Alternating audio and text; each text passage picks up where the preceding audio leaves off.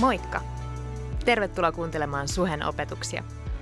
Me toivotaan, että näistä opetuksista voisi olla hyötyä sun elämässä ja arjessa. Muistathan, että sä olet aina tervetullut meidän tilaisuuksiin Kalliossa, Tikkurilassa ja Espoossa. Tarkemmat osoitteet ja kellonajat ja lisätietoa muutenkin meidän seurakunnasta löydät osoitteesta www.suhe.net. Mutta nyt opetuksen pariin. Hyvää kesää. Meillä on kerrankin kunnon kesä, eikö vaan? 33 astetta oli mittarissa meillä tuossa ennen kuin tänne lähdettiin. Ja, ja, ja iloitaan tästä lämmöstä, tätä ei kovin usein täällä ole. Ja, ja hienoa, että olette tullut tänne. Me ollaan tultu Jumalan kasvojen eteen ja, ja me halutaan, että Jumala kohtaisi meidät. Ja mä rukoilen, että, että mä en puhuisi jotain tyhjiä sanoja ja kuluttaisi teidän aikaanne, vaan, vaan että Jumala voisi puhua sen kautta, mitä mä nyt koen, että mistä mun pitäisi puhua. Mä en ole mikään ammattisaarnaaja. Kiitos Jaan. Ja, ja näin perheen kesken täytyy sanoa sitten minua suorastaan vähän jännittää. ja tota, mutta mutta tota, Jumala on hyvä ja te olette armahtavaisia ja, ja me ollaan yhdessä täällä etsimässä Jumalaa ja, ja vastauksia, eikö niin? Okei, mä, mun aiheena on Jumalan lapsen vapaus. Ja tuota, Johannes 8.3.6 sanoo, jos siis poika vapauttaa teidät, te olette todella vapaat. Ja tämä on ehkä vähän semmoinen niin motto, ja niin kuin me kaikki tiedetään, niin, niin sehän on se, mitä maailma kaipaa. Ihmiset kaipaa, etsii, on rauha ja vapaus. Ja ihmiset, jotka ei tunne Jumalaa, valitettavasti etsii sitä vääristä lähteistä. Ja nykyajan ilmiö tuntuu olevan, että, että kaikki mahdolliset keinot on käytössä. Ja jos sitä vapautta ei löydy ja rauhaa ei löydy täällä, niin lähdetään maailman ympäri purjehtimaan tai yritetään kiivetä maailman korkeimmalle vuorelle ja, ja tavoittelemaan, vaeltelemaan erämaassa yksinään hengen, hengen uhalla. Ja se toive on, että se vapaus ja rauha löytyisi sieltä. Ja yksi asia, joka ihmisiä sekoittaa minun mielestäni on se, että kaikki markkinavoivat syytävät omia ratkaisujaan – mistä se vapaus löytyy. Löydä itsesi, toteuta itseäsi, älä anna minkään rajoittaa sinua. Tee juuri sitä, mikä tuntuu sillä hetkellä hyvälle ja mikä tuottaa sinulle tyydytystä, antaa kiksejä ja, ja niin edelleen. Ja me tiedetään, että nämä on valheellisia kangastuksia siitä merkityksellisestä elämästä, jonka Jumala on meille tarkoittanut siitä kestävästä rauhasta ja oikeasta vapaudesta. Ja voidaan sanoa, että ihminen on eksynyt. Ja ihminen on eksynyt sen takia, koska me on langettu kapinaa Jumalaa vastaan. Ja siitä lähtien, kun Adam ja Eeva kapinoja lankesi syntiin, tämä maailma on ollut pahan vallassa valitettavasti ja monella tapaa rikki. Ja varmaankin voidaan olla samaa mieltä, että yhä rikkinäisemmiksi mennyt. Ja me kaikki kärsimme seurauksista. Ihan pienet lapset, vasta syntyneetkin, syntyy maailmaan, joka on rikkonainen, epätäydellinen ja monesti joutuu kärsimään ympäristön syntien seurauksista ja myöhemmin myös omistaa. Ja, ja mä niin uskaltaisin sanoa sen, että meillä on niin kuin luonnostaan, mä en usko, että on tämmöistä perisyntiä olemassa, niin kuin me perittäisiin joku synti, vaan meillä on taipumus pahaan. Ja, ja ympäristö kyllä auttaa meitä, ja tämä mitä me ympärillämme on, niin, niin tota, lankeamaan syntiin. Ja, mutta Jumala silloin jo, kun Adam ja Eeva lankesi syntiin, niin hänellä oli suunnitelma – hän halusi ihmisen takaisin lähelleen. Ja, ja tota, lähetti Jeesuksen. Varmaan, että tämä evankeliumin ydinsanoma on suurimmalle osalle teistä tuttu, mutta sitä ei voi niin kuin liikaa korostaa mun mielestä, että Jumala itse tuli meidän, otti meidän syntimme, meidän pahuutemme. Hän otti sen rangaistuksen, joka olisi meille kuulunut tai kuuluisi, vaikka me oltiin käännetty hänelle selkämme ja lähteneet omille harharetkillemme. Hän otti sen, Jeesus kärsi meidän puolesta, että me päästäisiin takaisin Jumalan perheeseen. Roomalaiskirja 3.23. Mä aika paljon pysyn tässä nyt tota roomalaiskirjeessä. Mä tiedän, että se on vähän semmoista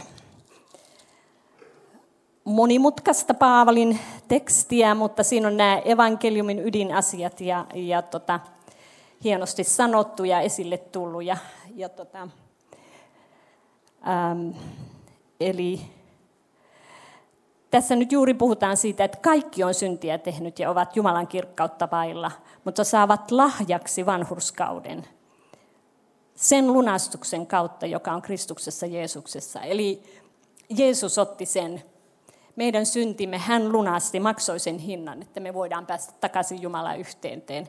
Ja englanniksi sanotaan hyvin näin, että salvation is, not, is received, not achieved. Eli pelastus otetaan vastaan lahjana, me emme voi sitä ansaita, vaikka olisimme kuinka hyviä ihmisiä.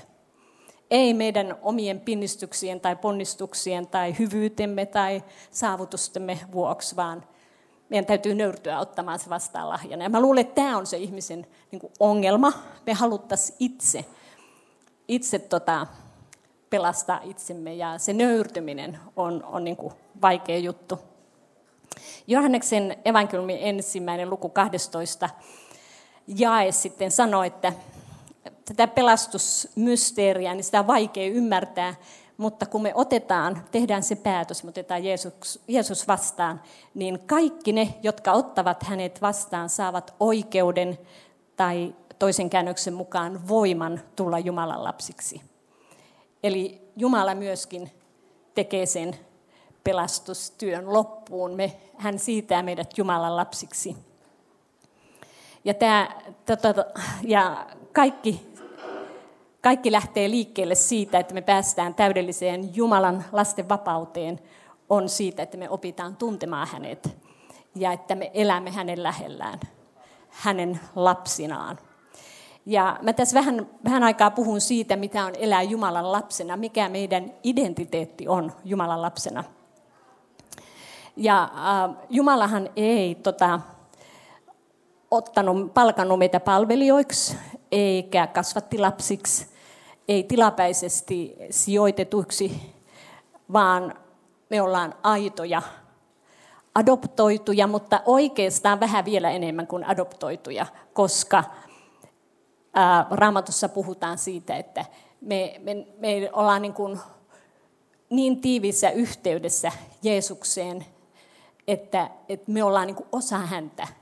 Me, ja tämä puhuu mulle sen, sen, äh, sitä totuutta, että meidän taustamme, menneisyytemme, sukujuuremme, äh, kotiemme vahingolliset perinteet tai, tai suvu, sukujen kiroukset, ei meidän etninen taustamme, kansallisuutemme, ei mikään näistä määrittele tulevaisuuttamme, vaan se, että me ollaan päästy Jumalan perheeseen ja me ollaan Kristuksen kanssaperillisiä. Ja kanssaperillinen tarkoittaa, että me ollaan niin veljiä ja sisaria. Me ollaan Jumalan edessä Kristuksen takia ihan yhtä arvokkaita.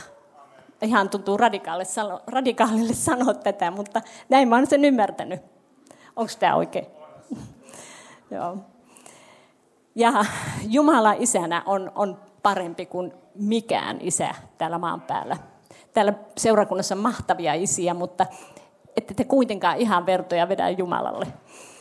Ja tota, äh, meillähän on monesti, mistä liekkään, niin tota, minullakin ollut sellainen käsitys, että Jumala on niin kuin vaativa ja ankara.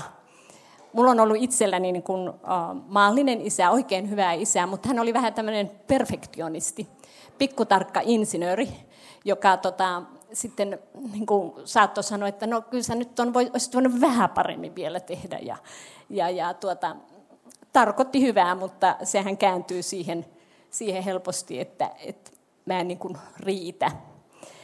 Ja, ja tota, mutta taivaan isä ei sano näin. Hän ei, hän ei niin kuin osoita semmoista väheksymistä. Meidän ei tarvitse pelätä, että hän on tyytymätön meihin tai rankaisee meitä.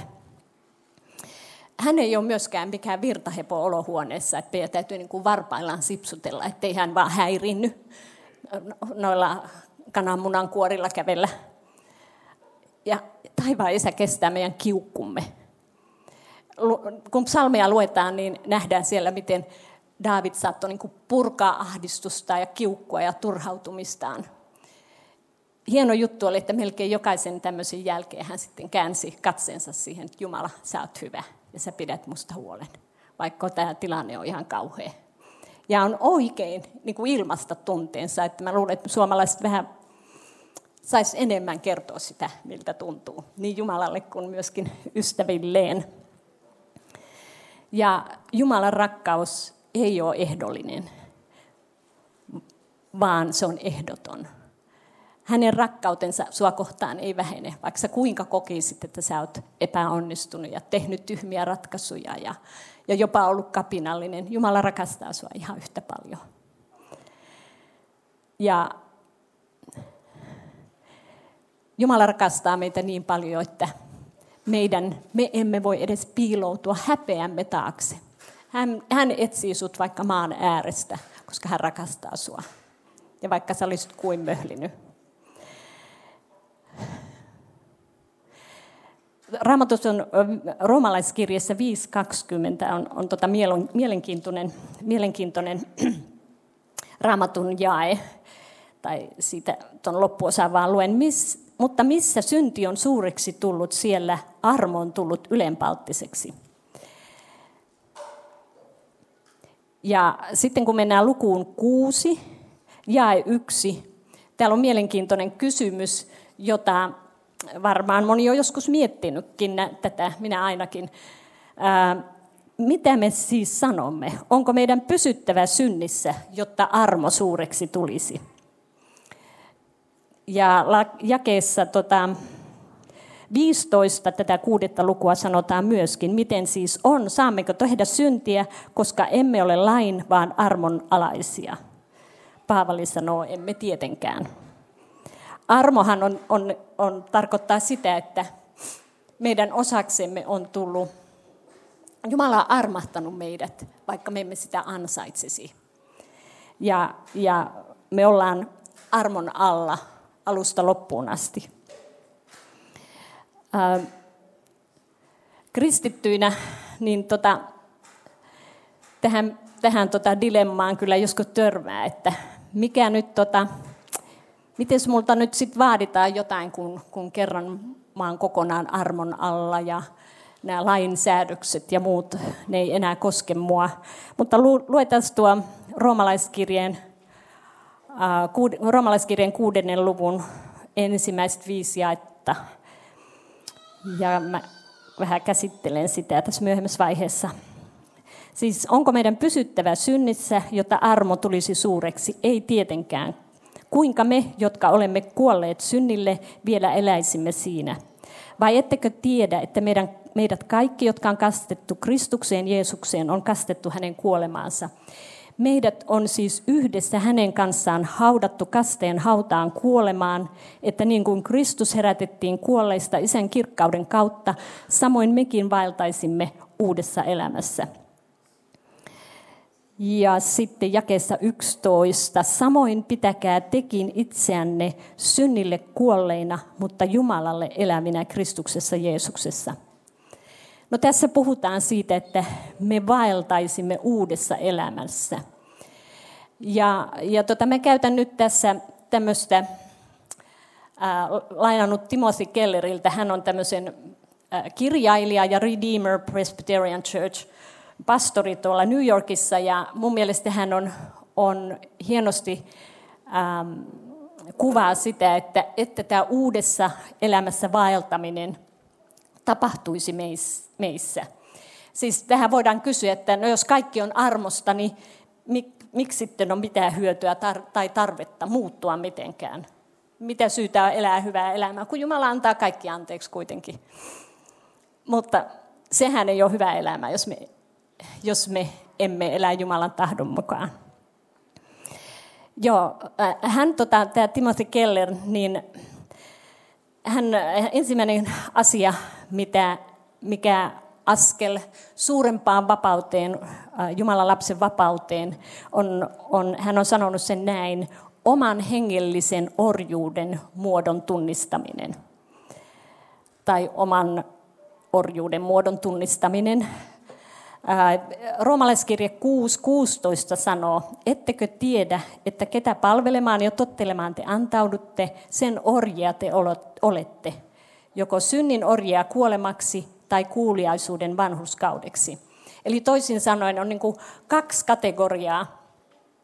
Me olemme joko synnin orjia kuolemaksi, eli vihollisen orjia, tai kuuliaisuuden vanhuskaudeksi.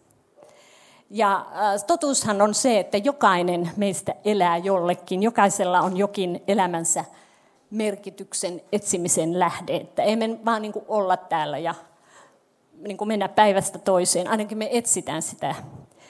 Ja jokainen toivoo, että löytäisi semmoisen äh, arvon ja merkityksen ja sisällön elämälleen, joka tuntuisi hänestä järkevälle, riippumatta siitä hänen niin kuin, uskomusrakenteistaan.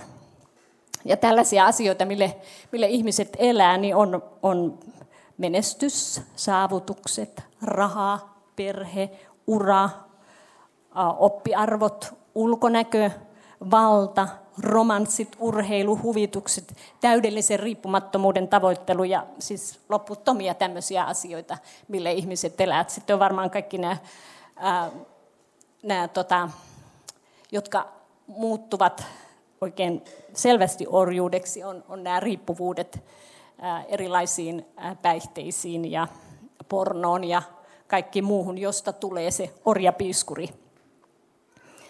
Mutta olkoon sitten tota mikä tahansa, niin, niin mikään näistä ei sitä tuo sitä täyttymystä elämään, jota, jota ihmiset yrittää saada, se tyhjyys, se, se musta aukko, se ei täyty näillä.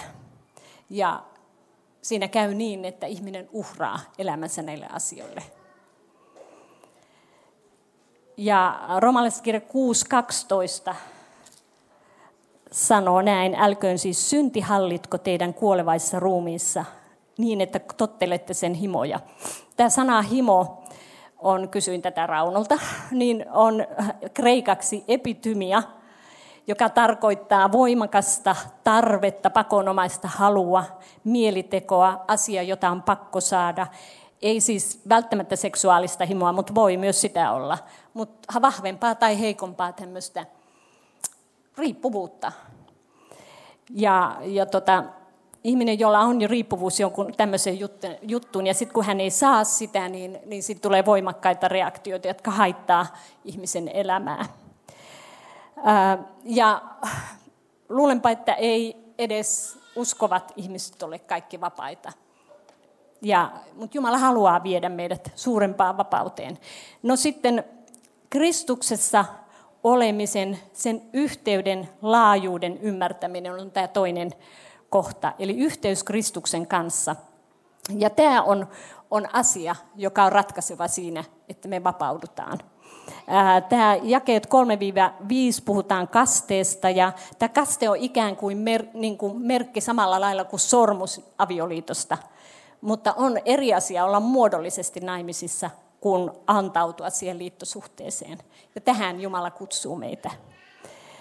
Kun meidät on yhdistetty Kristuksen kanssa sekä niin silloin sekä menneisyyden ja nykyisyyden ja tulevaisuuden osalta me jaetaan sama kohtalo Kristuksen kanssa. Meille kuuluu se, mitä, mitä Jeesus on hankkinut, mitä, mitä hänellä on.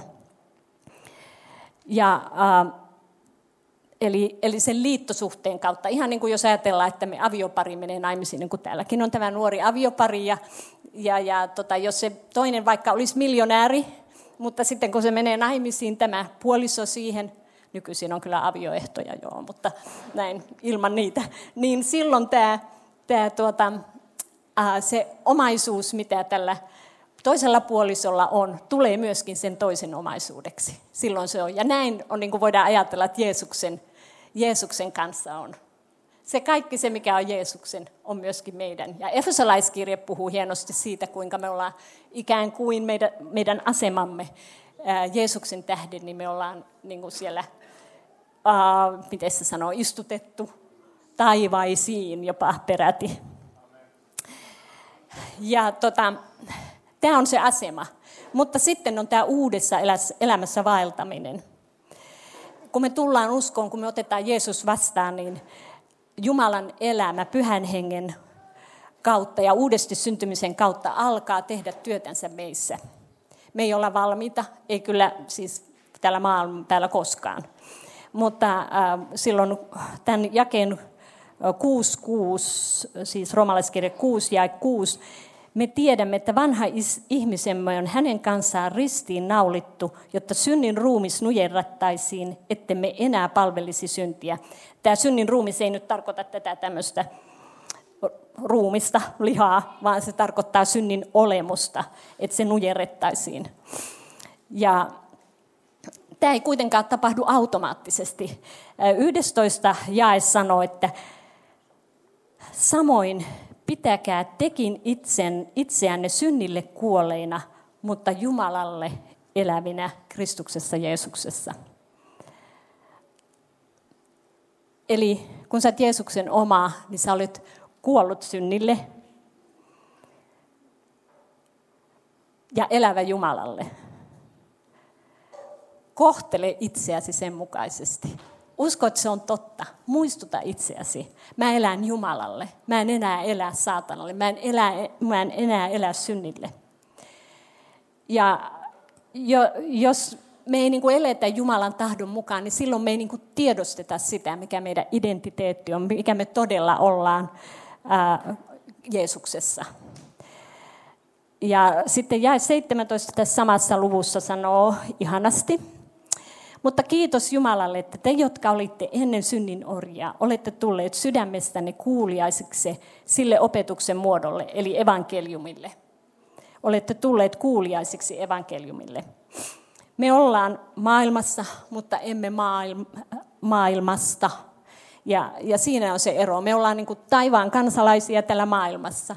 Ja Jumala haluaa, että me, me muututtaisiin, niin kuin roomalaiskirja 12.2 sanoi, että me muuttuisimme mielemme, älkää mukautuko tämän maailmanajan menoon, vaan muuttukaa mielenne uudistuksen kautta, jotta voisitte tutkia, mikä on Jumalan tahto, mikä hyvää, mikä hänen mielensä mukaista ja täydellistä.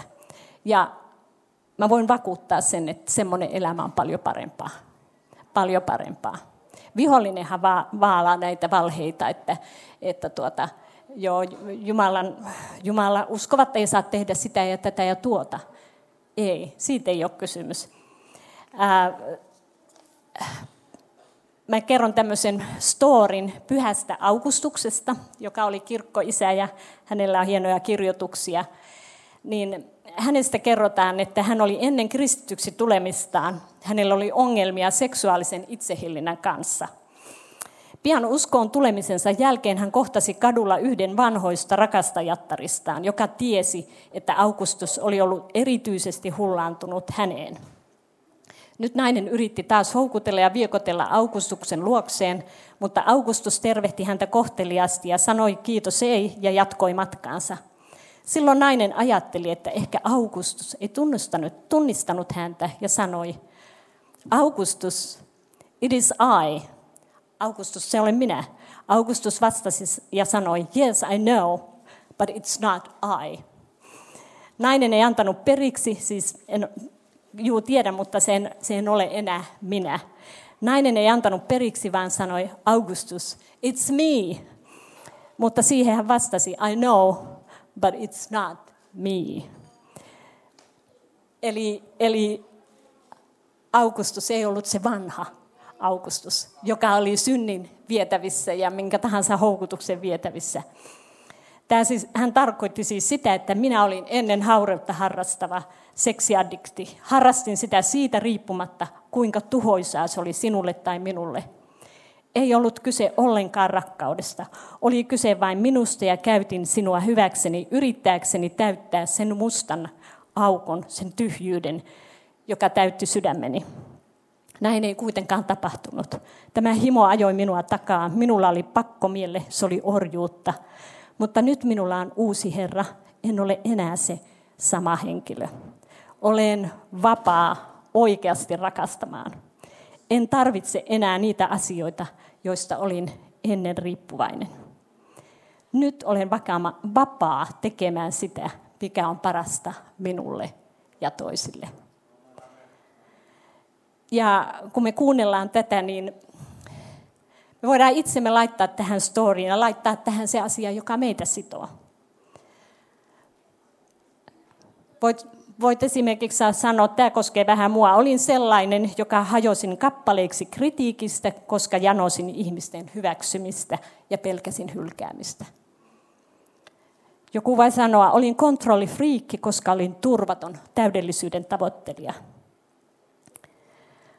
Annoin elämäni uralle, koska se lisäsi jotenkin arvoa ja merkitystäni. Mikä se onkaan sitten? Minun oli pakko käydä punttisalilla hammasta purren, jotta saisin itseni näyttämään siltä, mitä ajattelin muiden arvostavan. Näitä on lukematon määrä tämmöisiä. Ymmärrättekö te nyt, minkälaista riippuvuudesta tai minkälaista orjuudesta mä puhun? Ja nämä vihollinen yrittää, yrittää niin kuin uskovat pitää tässä koukussa.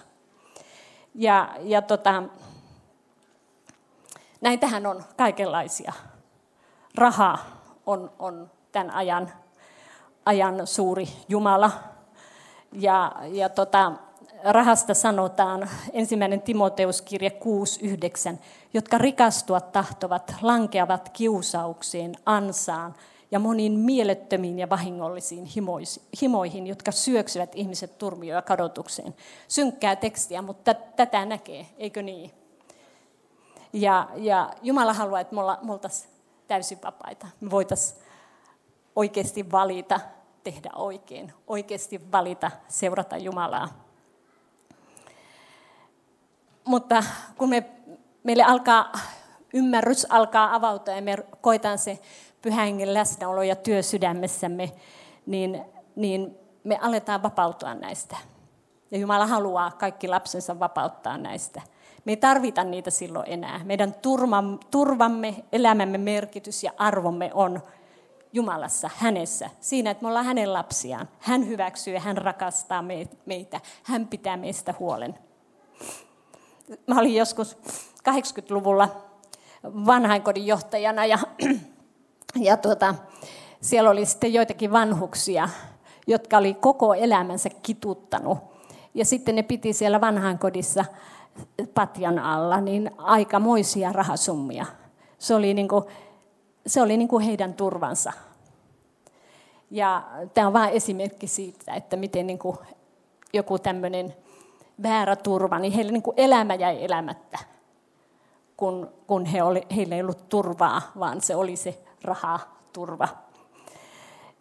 Ja meillä se voi olla mikä hyvänsä. Jos mä ajattelen tämän ajan riippuvuuksia, niin yksi on se, että, että me joudutaan sellaiseen oravan pyörään, josta me ei osata hypätä pois, kun me koetaan, että, että se kiire ja suorittaminen ja rahan hankkiminen ja kaikki se vie sen energian ja, ja, ja se on se tärkeää, että meitä arvostetaan sen mukaan. Mutta miksi? Miksi kuluttaa itsensä loppuun? Miksi kuluttaa itsensä loppuun pyrkimällä saamaan näitä asioita? Ei niistä edes pysty nauttimaan. Ja, ja oravan pyörähän on semmoinen, että sehän menee nopeammin, mitä nopeammin sä juokset. Jos hyppäät pois, niin se pysähtyy. Ja, ja Jeesus haluaa sanoa meille, että tulkaa minun luokseni kaikki, jotka teette raskasta työtä ja kannatte taakkoja, niin minä annan teille levon. Ottakaa minun ikeni päällenne ja oppikaa minusta, sillä minä olen sävyisä ja nöyrä sydämeltäni. sydämeltäni. Näin te löydätte levon sielullenne, sillä minun ikeni on sopiva ja minun kuormani on kevyt. Uskalletaan hypätä pois näistä oravan pyöristä ja turvata Jumalaan. No kaiken tämän jälkeen niin tulee kysymys, että mikä tässä on niin vaikeaa? Miksi tämä on niin vaikeaa? Miksi meidän on niin kuin vaikea päästä irti näistä asioista? Niin varmaan yksi, yksi perussyitä on se, uskoisin näin, että me uskotaan se sama valhe, minkä Adam ja Eeva usko. Me vihollinen valehtelee, että Jumala ei ole hyvää. Hän pidättää tai piilottaa meiltä jotakin. Me menetetään jotain, jos me luotetaan Jumalaan. Ja nämä valheet meidän täytyisi saada hiljennettyä pois mielestämme, koska me tiedetään, että me voimme turvautua ja luottaa Jumalaan kaikissa tilanteissa. Ja mä luulen, että tämä on koko elämän kestävä kasvuprosessi. Erilaiset vaikeat asiat kohtaa meitä ja silloin tulee se kysymys, luotanko mä Jumalaa? Vai yritänkö mä omin voimin? Uuvutanko mä itteni? Niin, niin moni, moni addiktio on, kun kuristava kahle ihmisten ympärillä ja ei sittenkään uskalla kääntyä Jumalan puoleen. Tässä kevään aikana, ehkä pari kuukautta sitten, niin mä luin sen lehtileikkeleen mun isoisäni elämästä. Ja, ja kun hän oli niin kuin kaiken tuhlannut ja menettänyt ja terveytensä ja kaikkensa, ja hän oli menossa tappamaan itsensä. Mutta kun Jumala tarttu, kaikki muuttui. Ja, ja hän sai sen jälkeen sitten elää vielä hyvän elämän. Ja vaikka sä olisit kuin pohjalla tai kuin epäonnistunut tai äh, sun elämässä olisi mitä vai, kuinka vaikeaa, niin ainut, kehen sä voit todella turvata ja tiedät, kenellä on vastaukset, on meidän taivaallinen isä. Ja kukaan ei ole täydellinen. Me kaikki ollaan matkalla, mutta Raamatussa myöskin sanotaan, että me muututaan, jos me keskitytään Jeesukseen. Häntä katselemalla me muutumme. Me kuun, ei kuunnella niitä vihollisen valheita. Ja mä ihan oikeasti haluan sanoa, sanoa teille nuoremmat ihmiset, lukekaa raamattua ja lukekaa paljon sitä. Niinä hetkinä, kun elämässä on vaikeudet, niin se on ikään kuin semmoinen tankki, josta sitten pyhä henki nostaa niitä avaimia ja, ja niitä voimajakeita ja lohdutusta ja kaikkea sitä, mitä tarvitsee. Ja nuorena, kun ne oppii ulkoa paremmin kuin vanhana, vanhana niin sekin on hyvä. Ja kaiken tämän maailman sekasorron keskellä, jonka, jossa me elämme, niin voidaan myöskin olla turvallisella mielellä, että Jeesus lähti pyhän hengen. Ja pyhä henki on läsnä ihan kaikkialla. Ei ole niin pimeätä luolaa, ei ole niin suurta myrskyä, ei ole, ei ole mitään sellaista tilannetta, mihin pyhä henki ei voisi tulla. Hän on persona, joka on kykenevä olemaan kanssasi. Rakkauden, totuuden henki, joka on luvannut auttaa meitä heikkoudessamme. Romalaiskirja 8.26 on ihana paikka.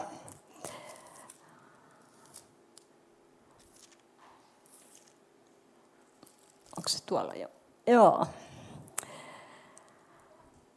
Myös henki auttaa meitä heikkoudessamme. Emmehän tiedä, miten meidän tulisi rukoilla ja miten, mutta henki itse rukoilee meidän puolestamme sanomattomin huokauksin. Hän, joka tutkii sydämet, tietää, mikä hengen mieli on, ja henki rukoilee Jumalan tahdon mukaan pyhien puolesta. Tämä on ihan musta aivan mahtavaa. On monesti elämässä tilanteita, ettei niinku tiedä enää mitä rukoilisi. Ja, ja tota, Mutta pyhä henki rukoilee meidän puolesta. Ja jos et ole kokenut koskaan pyhähengen täyteyttä ja pyhähengen läsnäoloa, niin Jeesus sanoi, että pyytäkää.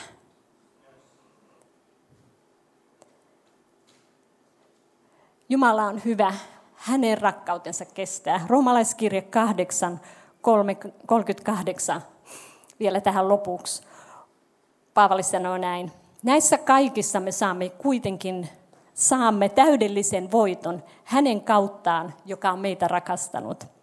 Olen näet varma, ettei kuolema eikä elämä, eivät enkelit eikä henkivallat, ei mikään nykyinen eikä mikään tuleva, eivät voimat, ei korkeus eikä syvyys, eikä mikään luotu voi erottaa meitä Jumalan rakkaudesta, joka on Kristuksessa Jeesuksessa, meidän Herrassamme. Mahtavaa, eikö niin? Rukoillaan lopuksi. Kiitos, taivaan isä. Et mikään ei voi erottaa meitä sun rakkaudesta.